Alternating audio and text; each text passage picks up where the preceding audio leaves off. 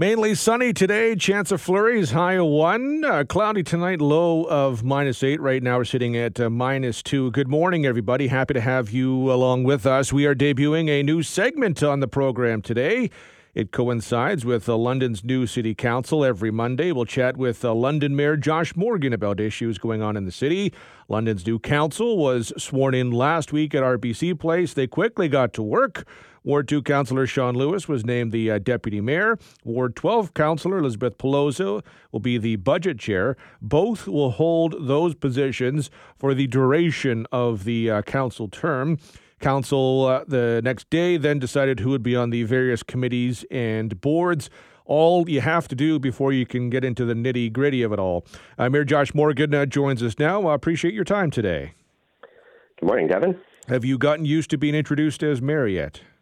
No, no, not, not at all. In fact, um, uh, on Friday it was a PD day, and so uh, my daughter, uh, I asked her if she wanted. My oldest, Ainsley, fourteen, she asked her if she wanted to come to the office for the day, and she said yes. And so she thought it was very odd that people were calling me uh, uh, mayor as well, and she said the day was interesting but also boring. So wait until she hears people call you your worship. I mean, that'll be a, that'll be a trip as well.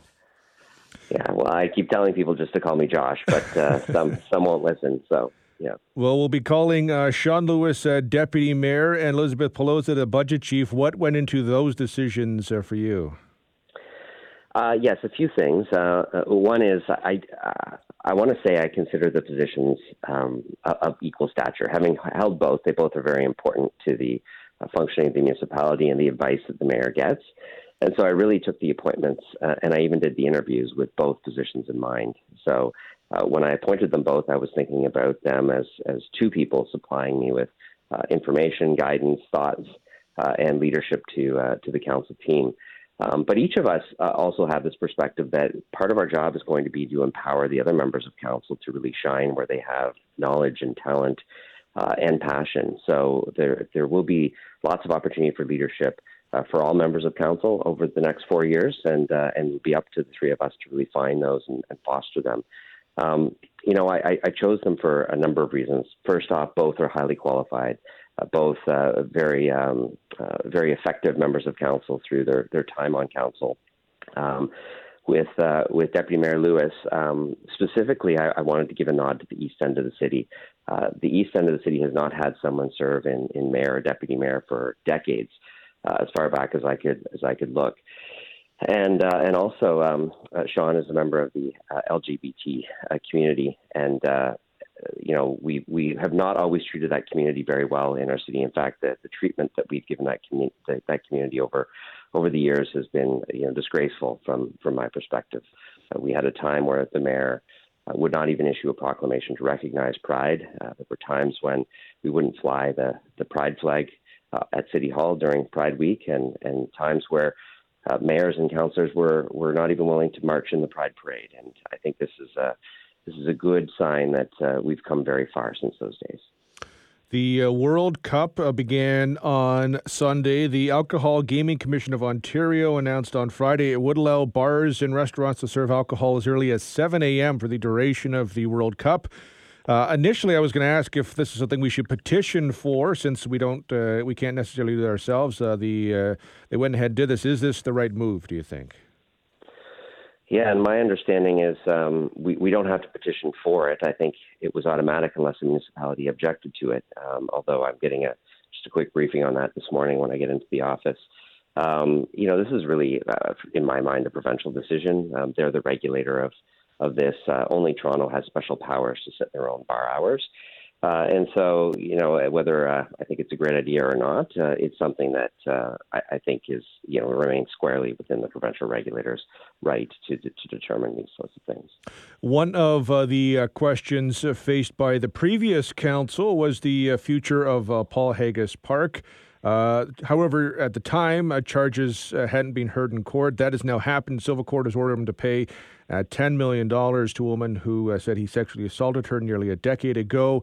is it now time to change the name of Paul Haggis Park?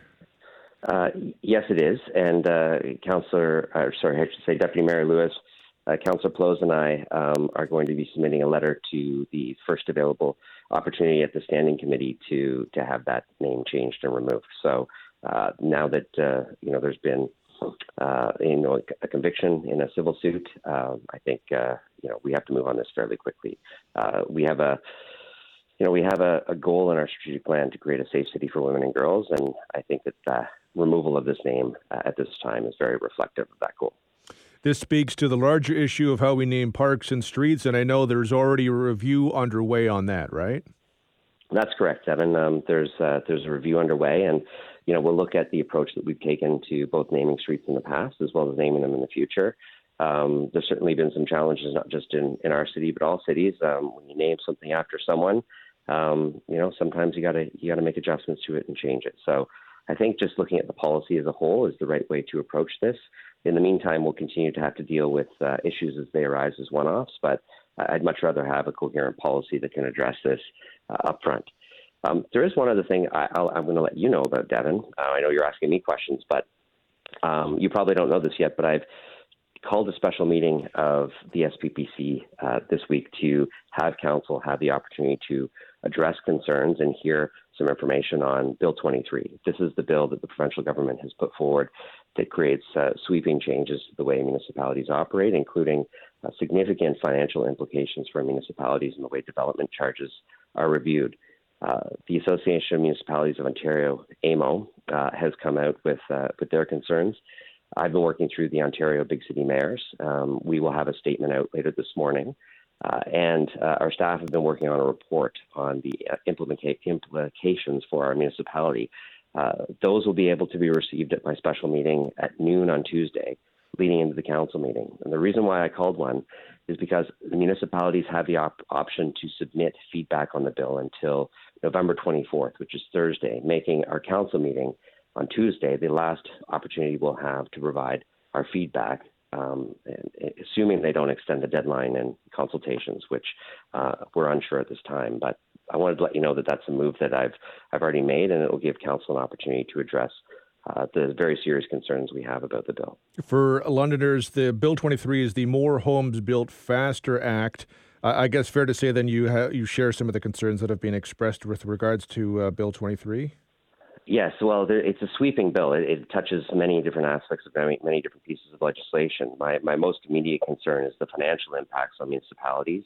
Uh, it, it, adjusts the way that development charges are, are collected and even discounted, uh, which, if you're building more homes, development charges are the way that we fund the infrastructure that supports those more homes. So if if we're not able to to realize the full value of development charges, then we're going to put ourselves in a very difficult position of funding the infrastructure that supports growth. So in other words, we start to move from a, from a position where growth pays for growth to where it does not, and that's not going to help us build homes faster. Um, I certainly think there are solutions to this, but what we need is is more time with the province. We need them to delay the implementation of the bill, do a proper consultation with municipalities across the province on this and allow us to help them get to the solutions that they want in a way that doesn't uh, doesn't hold municipalities back from getting the dollars they need to fund the infrastructure that goes with the growth.